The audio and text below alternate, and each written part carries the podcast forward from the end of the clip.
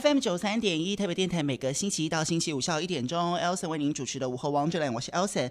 今天在节目当中呢，非常开心哦。我应该要先跟他说声不好意思，因为呢，他所处的地方明明离我这么的近，但是却是第一次邀请到他要来跟大家分享这一次即将在诶，应该是说已经在台北市立美术馆展出的这个展览，叫做《一一重构杨德昌的回顾展》。我们欢迎到的是台北市立美术馆馆长王俊杰馆长好。Elson 你好，各位听众大家好。这一次直接把你派出来，要来跟大家分享这个展览，想必它应该算是美术馆这阵子当中非常重要的一个展览，对不对？对，因为今年呃是北美馆呃开馆四十周年啊，四十岁啦。对，我们是一九八三年成立的，哦，是台湾第一个现当代美术馆嘛。那呃，就公立的现当代美术馆。那呃，一重构杨德昌这个展览，算是今年的一个蛮旗舰型的一个展览。嗯嗯，所以呢，我们可以知道，从名字我们就可以知道是杨德昌导演。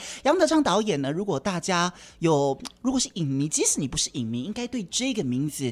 非常的不陌生，因为他是台湾，等于是台湾之光走向国际，而且在台湾当代的电影史上面也是非常重要的一个人物。所以这一次的展览用了杨德昌导演的一部。应该是他的最后一部的剧情长片，叫《一一》，来作为这个主题，叫《一一重构杨德昌回顾展》。同时呢，馆长虽然您是美术馆的馆长，但是你同时这一次也担任这个展览的策展人之一，对不对？对，其实这个展览呃筹划的时间非常久哦，我们我们从二零一九年就已经开始在筹划了，然后是由我跟另外一位电影学者孙松荣教授一起策策划的。那那个时候我还没有。担任馆长哦，所以等于是说，我在还没担任馆长之前，我就已经开始投入这个展览的研究工作，所以已经一段时间了，对对对，大概花了快四年哦，嗯，哦，所以馆长您在学校教的是新媒体类的，对不对？对，我是在呃，我的本职其实在国立台北艺术大学啊，新媒体艺术系。对，那是教的是跟、嗯、对，就是跟新媒体有关系、有关的艺术。嗯，所以，我们这一次在看这个杨德昌的回顾展的时候，其实我们看到有很多不一样的策展的方式。这应该也是您放了很多的点子，跟孙老师一起放了很多的方式在这个展览里面。其实我在上个礼拜看了这个展览，我真的觉得很感动哎。呃，我本来对于杨德昌导演的印象就是。那一部我最喜欢的叫《古岭街少年杀人事件》嘛，啊，那一部作品是非常红的一部作品，也是我第一次看杨德昌导演的作品。我看了第二部就叫《一一》，也就是我们今天要讲的这个《一一》。一一呢，你知道啊，它的时长其实有一点长，对，两个多小时吧，对，不对？对。但那一部作品呢，真的是艺术性太高了，而且它里面讲了很多人生的东西。对对，我。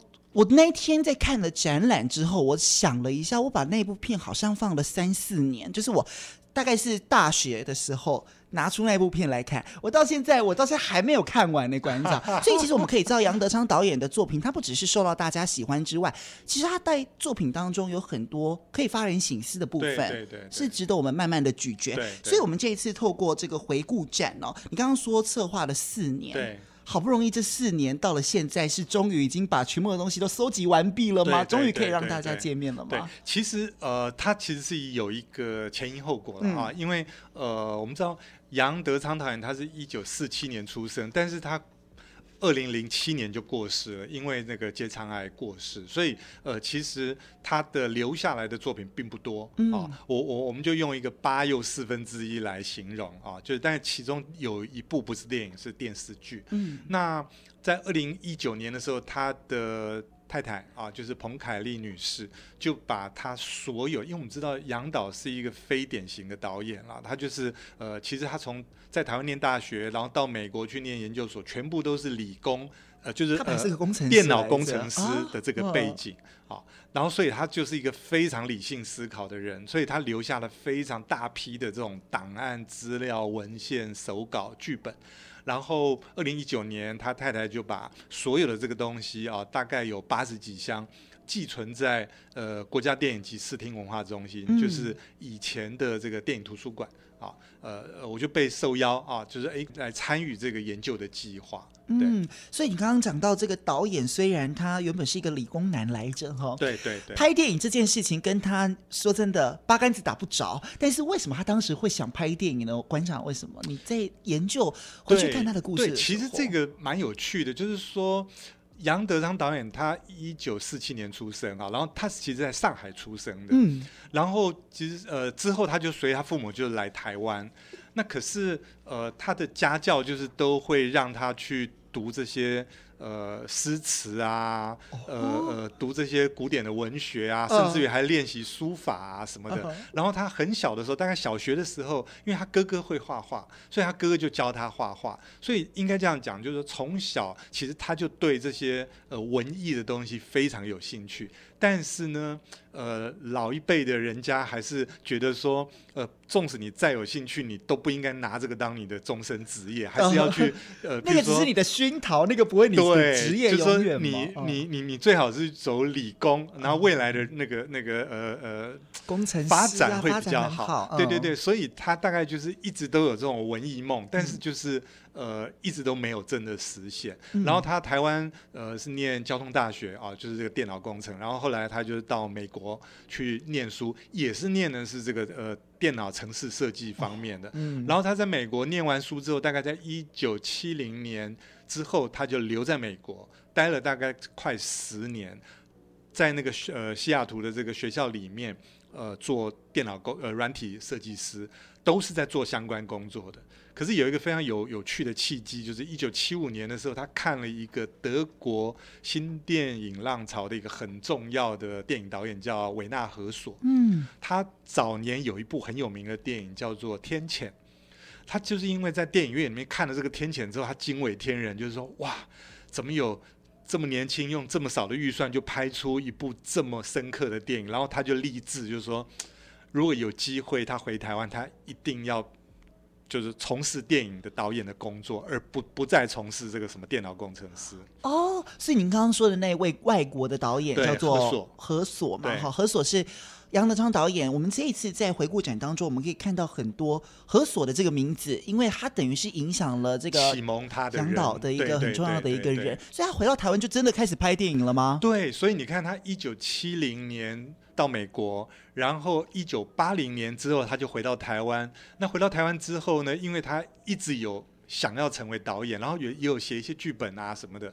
然后那时候有一个契机，非常重要的一个契机，就是一九八一年，呃，我们知道那个台湾很有名的导演跟女演员张艾嘉，嗯，他帮台湾电视公司制作了一个系列的连续剧，叫《十一个女人》。嗯，的系列，对，嗯、就是找十一个新锐的导演来拍十一个不同的故事，嗯、然后都是跟女性有关的议题。是对，所以他其中一个就邀了这个杨德昌，嗯、等于是他从来没有拍过任何的电影，然后他第一次出生试题就是在张艾嘉制作的这个十一个女人其中一个。影集叫做《扶贫》，扶贫，对，所以杨德昌导演他最早也不是拍电影的，你看他最早是做理工，然后后来投身是拍电视剧啊，呃，就是小剧集啦，呃，对，就是一个迷你迷你剧集，就是单元的，呃、对对，单元的，对，叫扶贫，扶贫，对，但是那个整个系列叫《十一个女人》。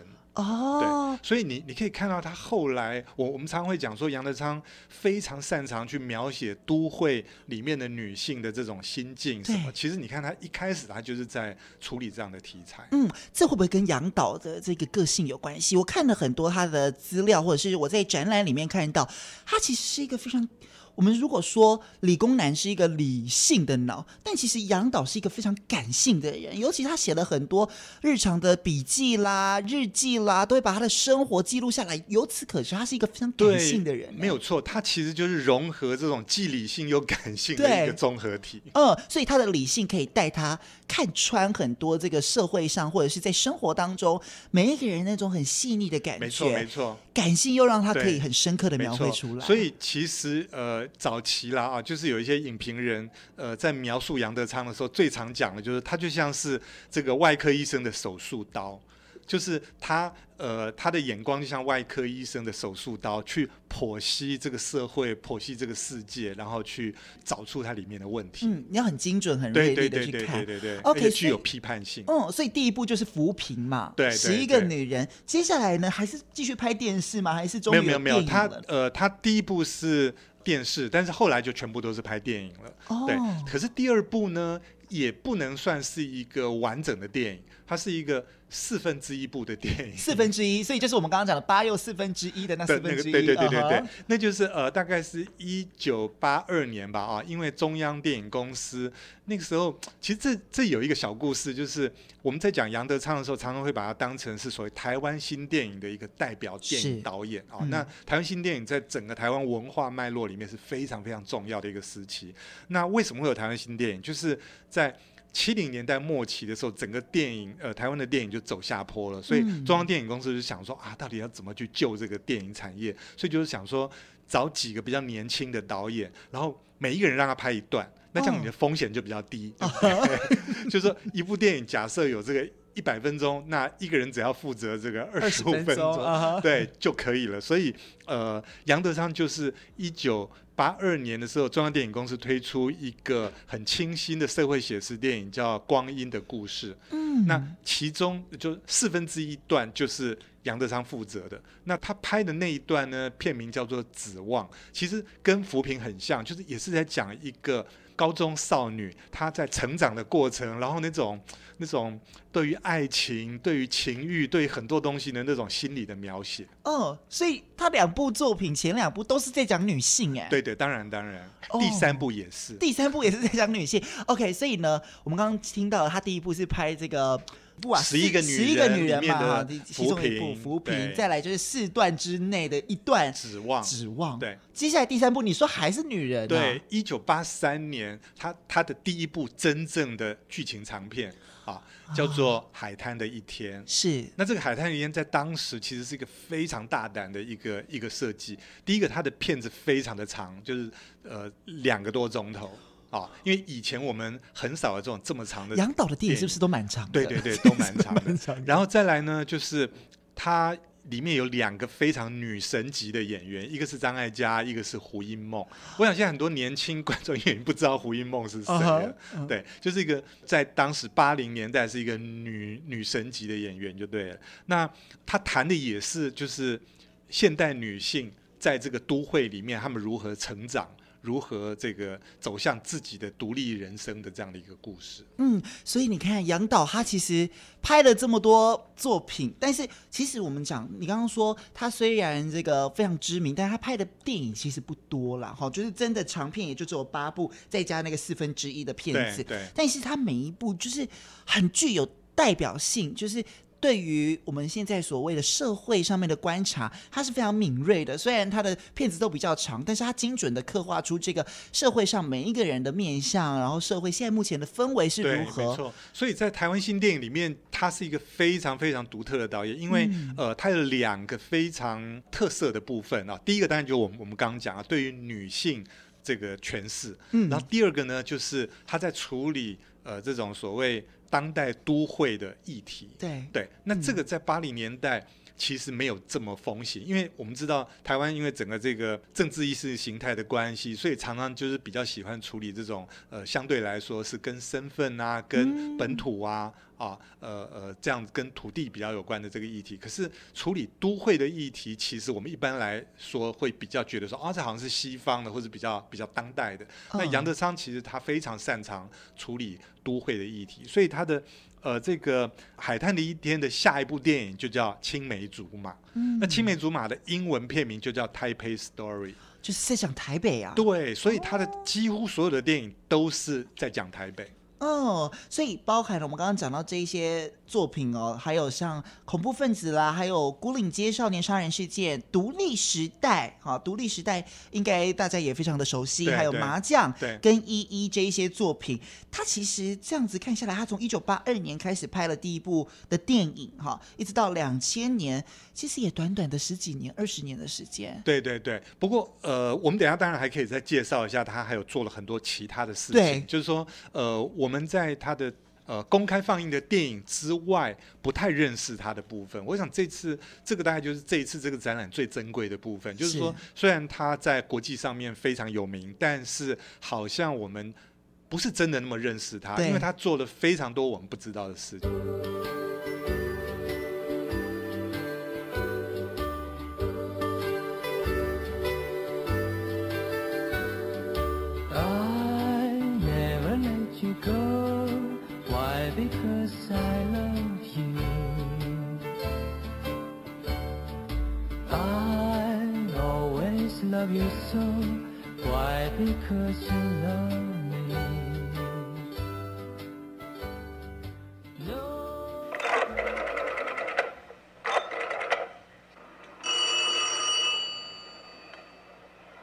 你谁？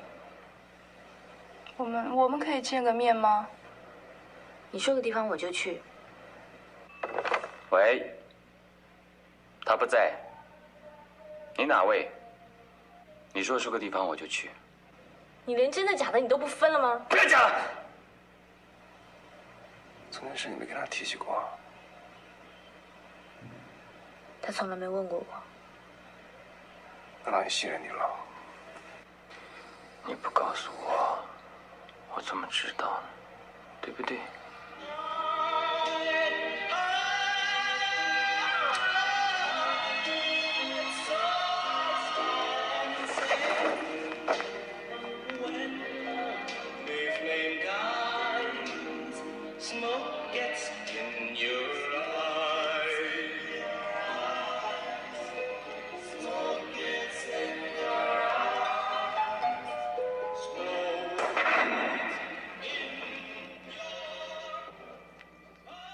迎回到午后汪志良，我是 Elson。今天在节目当中为大家邀请到的是台北市立美术馆馆长王俊杰馆长，要来跟大家分享目前正在北美馆展出的《一一重构杨德昌回顾展》。我们欢迎馆长。Elson 你好，各位听众大家好。所以我想先问这个俊杰馆长啊，您在做这个展览之前，哈，四年前甚至更早以前，您对于杨德昌的作品有什么样子的想法吗？就是。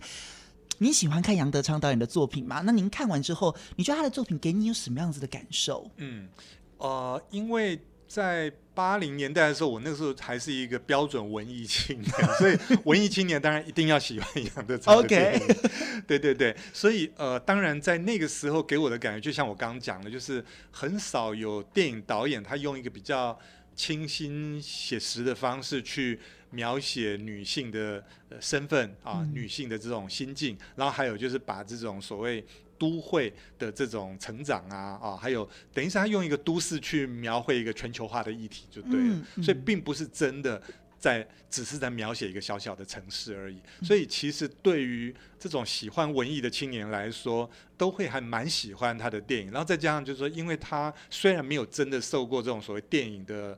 科班的训练，科班的训练。可是你会发现，他的每一部电影里面都用了非常多在西方电影里面的各种各样的技巧，然后都用的非常的纯熟。嗯，这样会不会跟他的理工背景有关系？我觉得绝对有关系。嗯，所以呢，这个你们花了好长的时间来策划这样子的一个展览，前期的工作也不简单吧？光是你要把那个彭凯丽女士给你们的这一些手稿啊，或者是藏品啊，全部整理过一遍之后。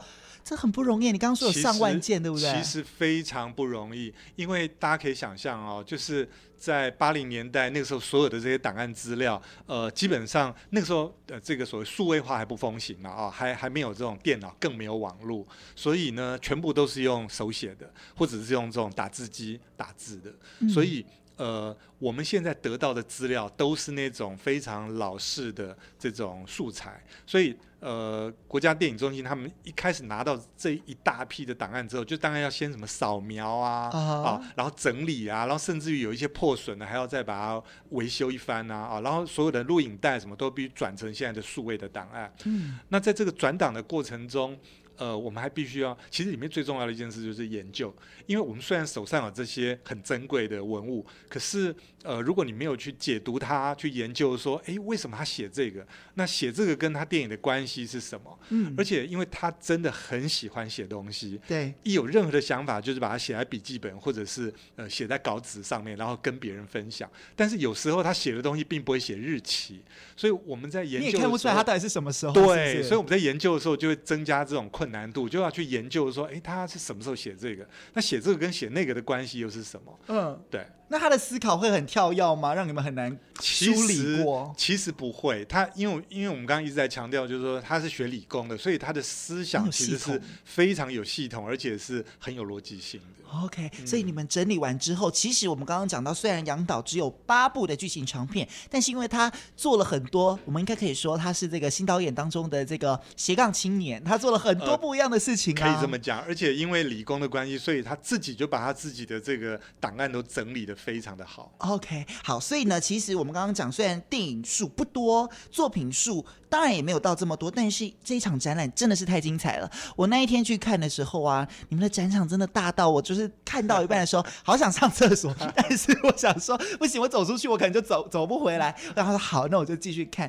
所以我看的太精彩了，因为呃，你们不是用一步一步的电影去做展区的分割，而是用了几个是七个子集，七个来作为这个单元的呈现。当时为什么会用这一些？我大概帮大家念过去，像是时代的童年呐、啊，略有志气的少年，城市探索者等等等这些。乍看之下，其实我会觉得，哎，这个跟杨导的一些作品有什么样子的关联呢？但是其实都略有巧思，对不对？对对对，没有错。因为呃，刚刚有讲嘛，就是说我们在整个得到了这这一大批的文物之后，先花了大概两三年时间做研究。嗯，那在这个研究的过程中，我们除了更深刻的去从他已经知道的电影的背后去思考，说，哎，到底他是怎么想出这个剧本，或者是电影跟电影的关系是什么之外，那还有非常非常多他写下的笔记、传真，呃，他写的文章啊，等等等的。那我们我们就想说，呃，其实可能没有办法完全用一个所谓线性的方式，就是用时间轴来排列，嗯、所以我们就开始依照呃电影的属性跟我们想要。呃，探讨的杨德昌导演的这种特色，然后开始去划分不同展区的主题。哦，所以是用他做的事情，而不是用时间段来做。对对对对对。嗯，所以我们一走进去的时候，其实我们就可以看到，那个应该算是杨德昌导演的一个回顾了，哈，就是包含他从对，其实有一点类似年表，对但是呢，大家有没有发现？呃，他这个年表是用倒叙的，对，就是说他一开始并不是从他出生，而是从他过世的那一年，嗯、所以他是用倒叙，就是从二零零七倒叙到一九四七。那因为为什么会有这个 idea？就是说我们发现他很多部电影，呃，都是从一个呃青少女或青少年的角度去看这个世界，哦。啊然后呃，包括像刚那个 Elson 讲到的，你早期你喜欢的一部电影《孤岭街》呃少年杀人事件，呃那个主角张震他第一次演电影，演电影的时候他就是十三岁而已啊，那他就演一个大概差不多十三四岁的这个青少年，那所以呢，我们就在思考说，还有包括他过世前一个未完成的动画片啊，叫《追风》，也是在讲一个十四岁的少年的。呃，身怀绝技的十四岁少年的故事，所以我们就想说，哎，那杨导这么独特的导演，那好像他在看这个世界，就是一直保持一种呃儿童或者是青少年的一种纯真性。啊，嗯、所以我们就想说，哎，他有点像是在看电影，越活越年轻，对，看电影的时候的一种凝结，所以我们就用倒叙的方式，就从晚。到他出生的时候，是年表。他虽然记录了杨德昌导演在每一个时期做过的哪一些事情之外，我发现有一个巧思是，你们特别也在下面列了几个是跟台湾当时发生的重大的事件。这个我们是不是可以足以看到说，杨导他的作品其实可以反映出当时社会的一些氛围？其实呃，不只是台湾啊，他就是其实有在谈，就是他跟当时的这个全球化或者是世界脉动的关联性。嗯譬如说，他的恐怖分子这个电影里面有一个非常有名的场景，就是他拍啊、呃，好像是在光复南路那边有一个瓦斯槽，嗯啊，就是在大都会里面有这个大瓦斯槽，就有一个像圆球体的这种瓦斯槽，其实是非常危险的。嗯，然后那一年呢，正好就是这个我们知道。呃，车诺比这个核灾事件，大家应该都听过啊，就是有一个核能电厂啊，就是出了问题，然后后来那整个区域都被封起来。所以我觉得，就是说用他的很多生平里面的重要的呃事迹去对应呃当时的世界上发生什么事。嗯、那比如说像在他出生的那一年，很巧的，我们就查到说，哎，正好是台湾二二八事件。所以，呃，我们大家用这样的一个方式去对应，就是说，哦，杨德昌其实他也是一个很有世界观的导演。嗯，所以你刚刚讲到他用了很多少年少女的角度，我们进到第二个展区叫“略有志气的少年”哦。这个里面呢，就展出了这个古岭街少年杀人事件的。我们必须要说，你走进去之后，你以为他就是一直把很多手稿呈现出来吗？没有，里面有一个部分，我就要特别跟这个馆长来问一下，里面有一个场景是这个桌子嘛，对不对？对。左右两边。放映的同一个片段吗？但是它确实是长得不太，好像有点不太一样哦。孤岭街的其中一个片段，这也是您的巧思，就是哎，把这个他的作品用一种不同的方式来呈现。对，这个是在整个呃电影展览策划过程里面一个蛮有趣的一个发想了啊，就是我跟那个孙松荣教授，我们两个一直在思考说。呃，如果你在整个展览里面都让观众只看这些什么手稿、笔记、剧本，大家应该会疯掉啊、哦！就是，而且现在的人其实并不太擅长一直这么盯着文字的阅读，对对对，哦、而且字又很小，所以我们就觉得说，应该要用一个，既然是在美术馆里面展览，那这也是第一次有这种大型的电影导演的展览在美术馆里面，所以我们就想说，哎，那可不可以用一个更接近当代艺术的一种。呃，视觉性的手法去呈现它，所以我们在好多个展区都有这种所谓的意象区。对，先进入意象区，然后再来看它的那些电影的这些手稿的内容。嗯、那刚呃，Eason 提到的略有志气的少年，其实这个名字不是我们发明的，其实其实是呃杨导他呃曾经写过的一个故事大纲的名字，就叫略有志气的少年。嗯、哦，意思就是说他在拍孤岭街之前，他其实曾经写过好几个跟这个呃青少年有关的故事，嗯，对。那因为《孤岭街》这部片子大概是他所有电影里面就是企图最宏大的一部电影啊，因为里面不但有这种所谓台湾的历史的发展啊，然后从一个青少年看这个政治的世界等等等，所以我我们就把呃《孤岭街》这个电影呢当成。很重要的这个主题。那刚刚有提到这个意向区，其实它是一个特殊的设计啊，就是我们在整理它的这些档案内容的时候，发现了两个非常非常珍贵的片段，是在《孤岭街》这个电影里面根本没有出现。可是我们发现了其中两个片段，其实是它的四拍带。嗯，所以刚主持人提到的，我们一进去看到中间有一张桌子的两个椅子，其实是在。呃，回应那个《孤岭街》这个电影里面，就是有那个白色恐怖时期的一个、嗯、一个审问的一个一个场景啊。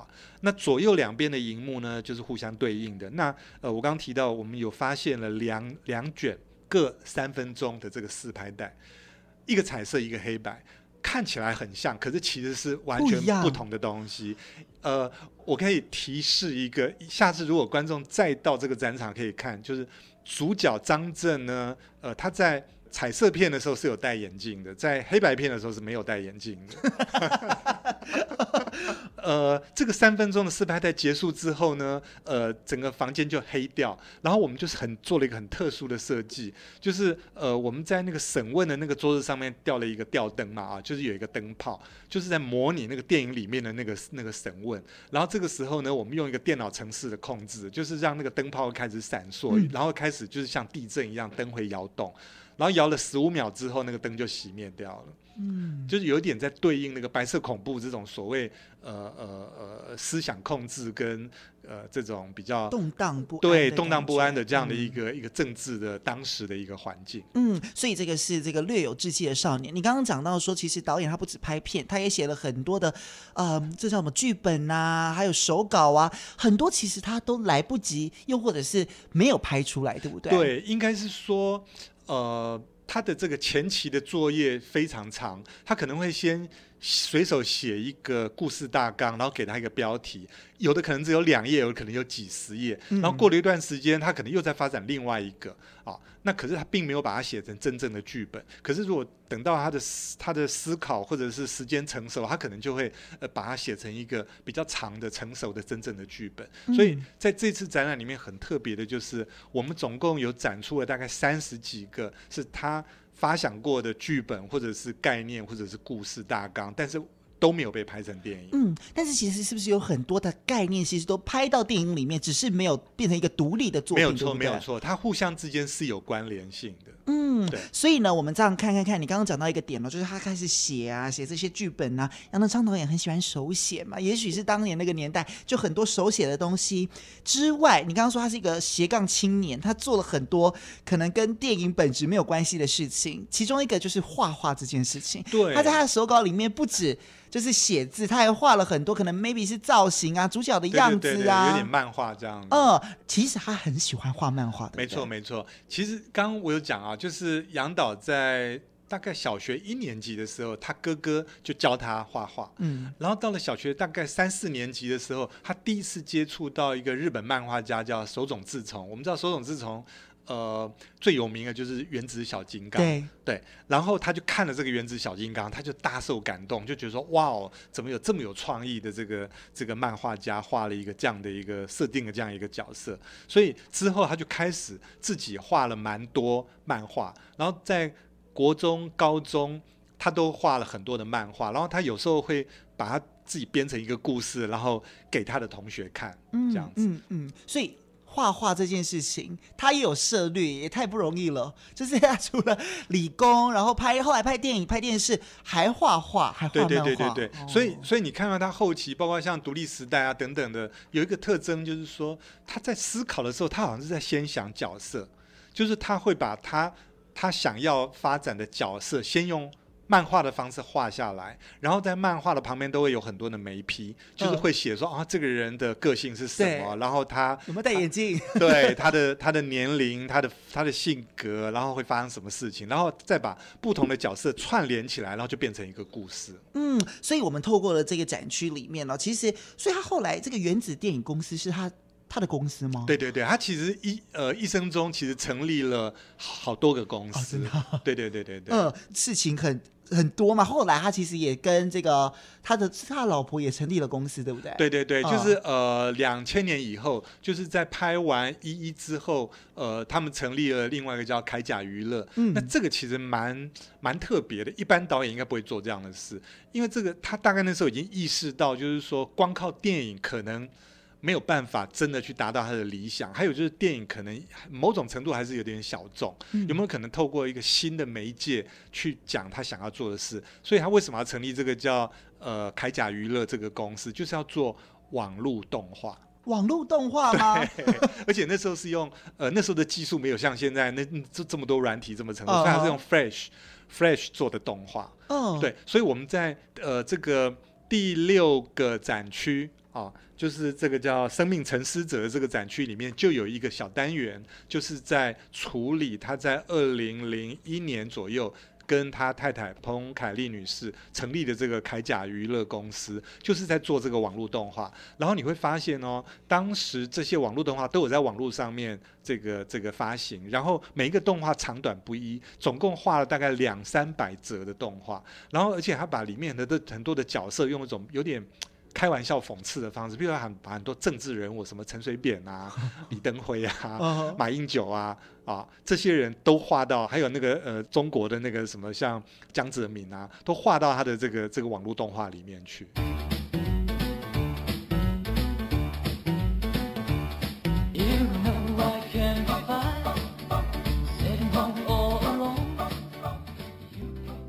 迎回到午后汪志良，我是 Elson。今天在节目当中为大家邀请到的是台北市立美术馆馆长王俊杰馆长，要来跟大家分享目前正在北美馆展出的《一一重构杨德昌回顾展》。我们欢迎馆长。Elson 你好，各位听众大家好。策划的这一些这个主题，然后也研究了这么多之后，有跟你原本想象的，或者是你原本认识的杨德昌不一样吗？你就是深入去看他的这一些手稿，或者是去研究他的生平之后。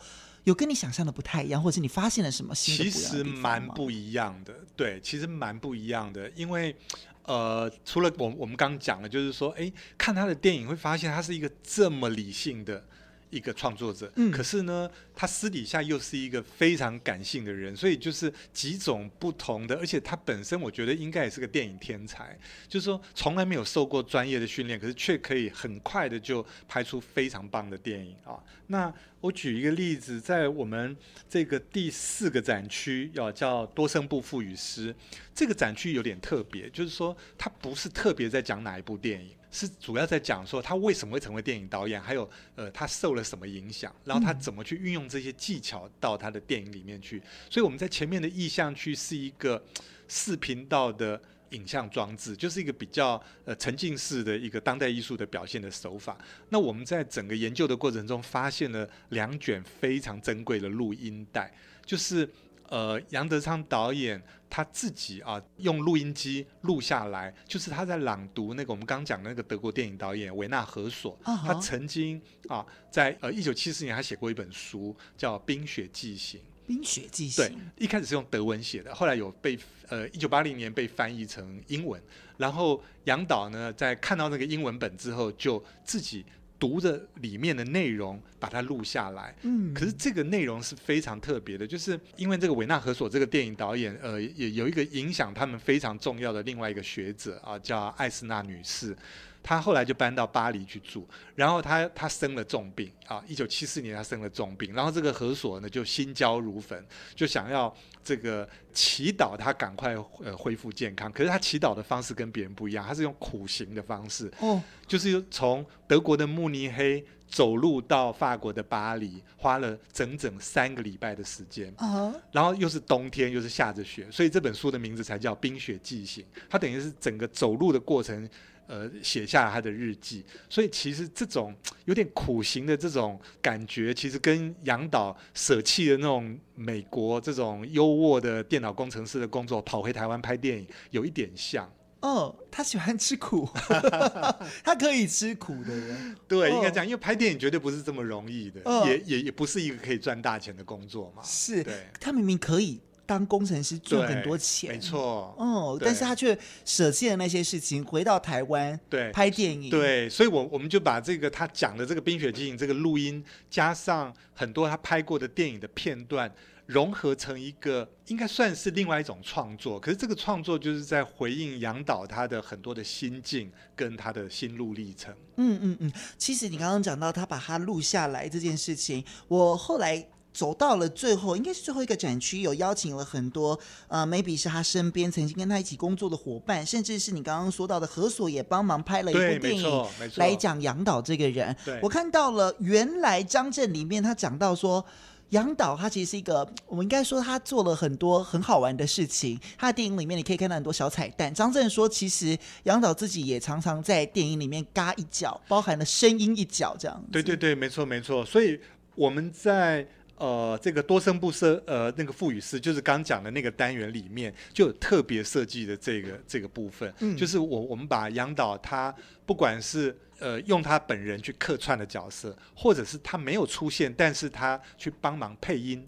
啊，就是呃，除了他自己的电影之外，他还帮别人的电影做同样的事。然后我们把所有我们可以找到的，不管是他配音或者他呃客串演出的片段都找出来，然后把它放在两个荧幕里面。把它剪辑出来哦，所以他看起来是一个严肃的人，但是他其实是一个调皮的人，他做了很多好玩的事情。对对对对对。哦，所以呢，你看到这个展览，我们其实呃认识一个人，你看他的故事，然后从他的身边的一些物件来看，我觉得这是一件非常棒的事情。我看完一遍，我就在我的那个社群上面讲说。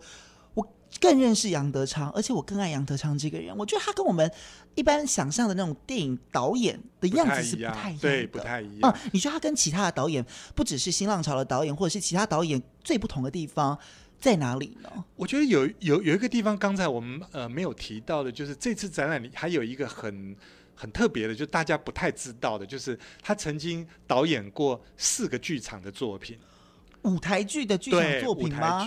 对，对哦。对，就在那个第五个单元叫活力喜剧家啊，这个里面就有四个剧场的作品。因为我们知道他回台湾以后，一九八八年的时候，受台湾另外一个很有名的剧场导演赖声川的邀请，嗯，啊，到这个国立艺术学院的戏剧系去兼课。那他就呃开了一门课叫呃电影原理，然后他就是在那个课堂上面，因为教学生嘛，就认识了很多学戏剧的学生，然后那些学生后来都变他电影里面的演员。包括这个呃，曾经得过金马影后的陈香琪哦，啊，陈香琪这一次也帮我们整个展览做语音的导览哦，那个好好听哦。我我其实觉得那个导览就像是一个，我必须要称赞一下美术馆，他把导览变成很像故事书的感觉。没错，请陈香琪来，对对对，嗯，听着他讲的故事去认识杨导。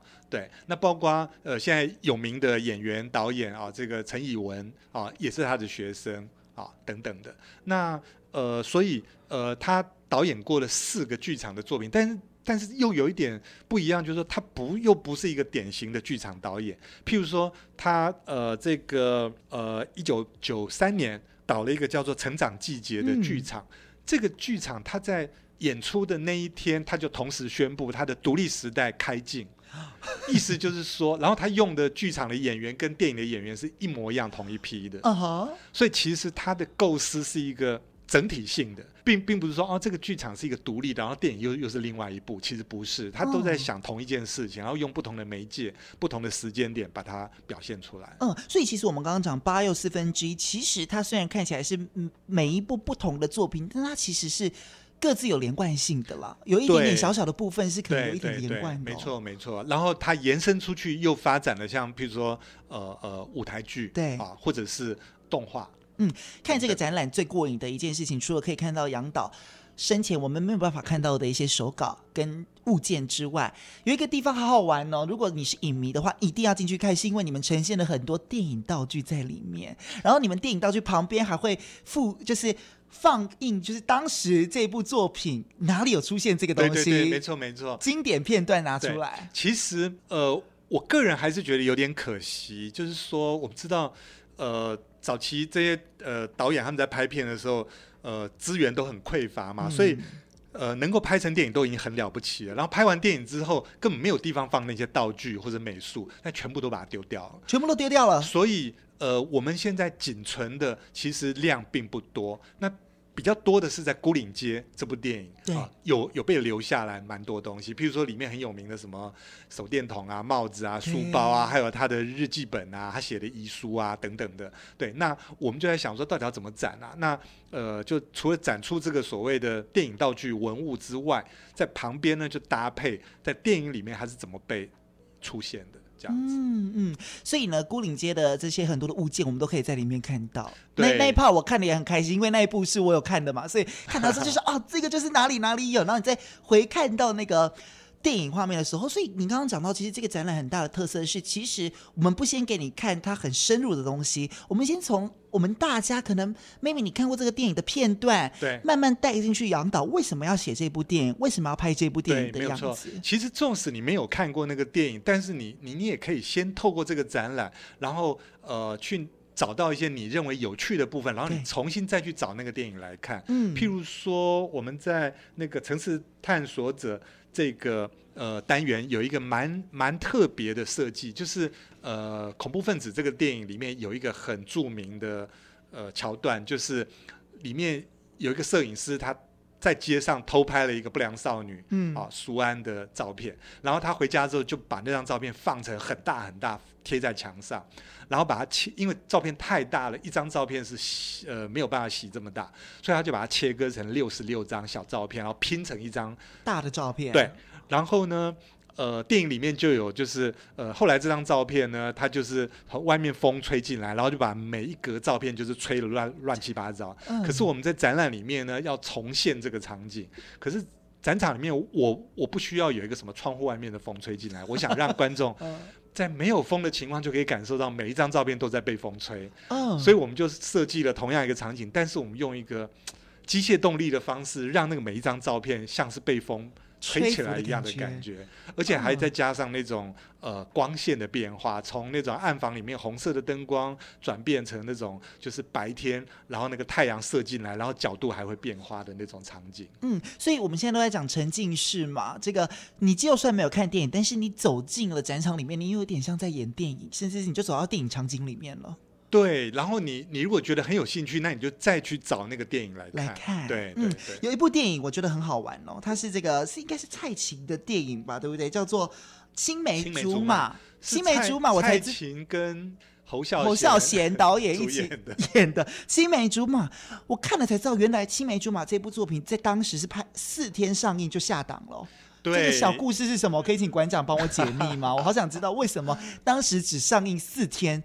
就被拿下来。我我我觉得《青梅竹马》这部电影真的还蛮坎坷的哦。就是本来呃，我们可以从他的笔记里面很清楚的看到，他本来呃希望找那个什么林青霞来演啊等等的啊。那但后来但后来没有，然后后来找了这个蔡琴。那我们知道后来蔡琴是杨德昌导演的第一任的太太。对，这样。然后呢，呃，因为那时候资金不够，侯孝贤导演还去抵押了一个房子。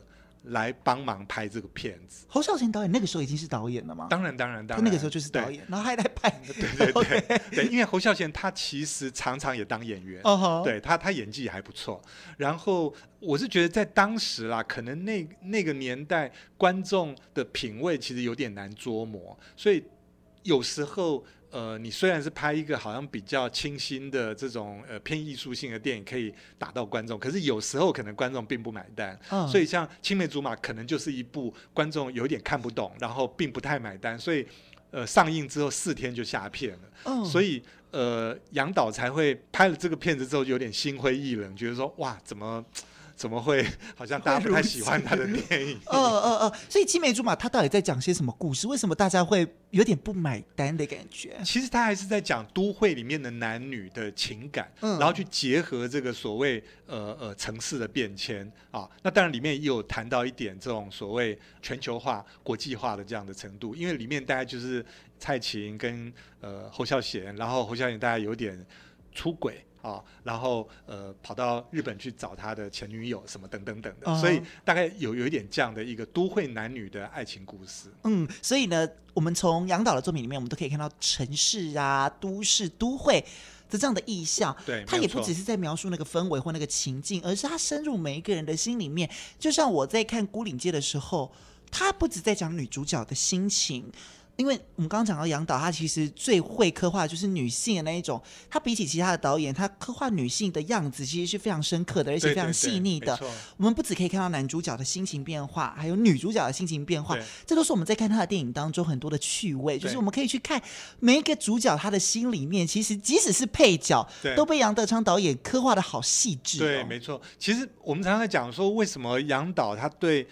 女性刻画可以这么细致，而且好像在电影里面常常会以女性为中心。虽然他们可能一开始有点坎坷啊，可是你会发现到了结尾的时候，他的电影男性的结尾都是不太好的，要不是失踪，再不然就是被杀、被关之类的。呃呃呃，所以。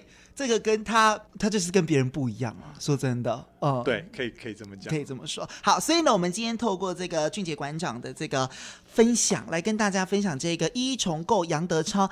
重构的意思就是把它重新的解构，然后再重新的拼起来。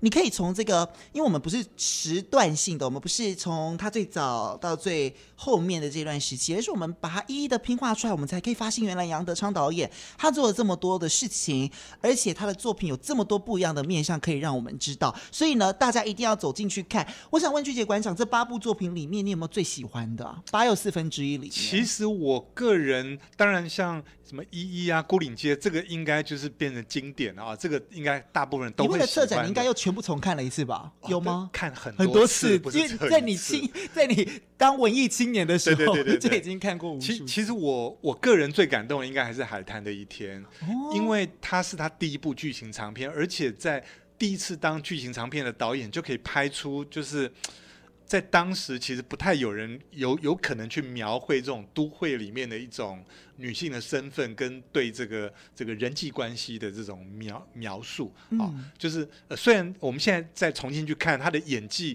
就是说她的那个导演的手法是有一点生涩的感觉，可是呢，呃，我觉得整个剧本还有她的这种铺陈，呃，是一个非常具有呃现代感的，去呃完全深入我们当代社会的一种。呃，人的感觉，嗯，所以呢，您透过这个展览里面，就像刚刚馆长讲的啊，你进来虽然有很多作品你可能没有看过，因为它可能是已经很早期的电影或者是作品，但是不一定你看完之后，你再回去，你可以把它找出来看。现在还是有很多的这个 DVD 啊，你可以把它找回来看。对，其实我觉得现在当然比呃现在人比以前人幸福很多，就是说你可以在网络上面，你可以去买 DVD，就很多的方式。然后这次很特别的是，除了因为我们是呃北美。馆跟呃国家影视厅呃影视厅中心一起合作的计划，所以在北美馆就是以展览呃视觉展览为主的一个表现，然后它的全部的电影呢，就是会在国家影视厅中心在新庄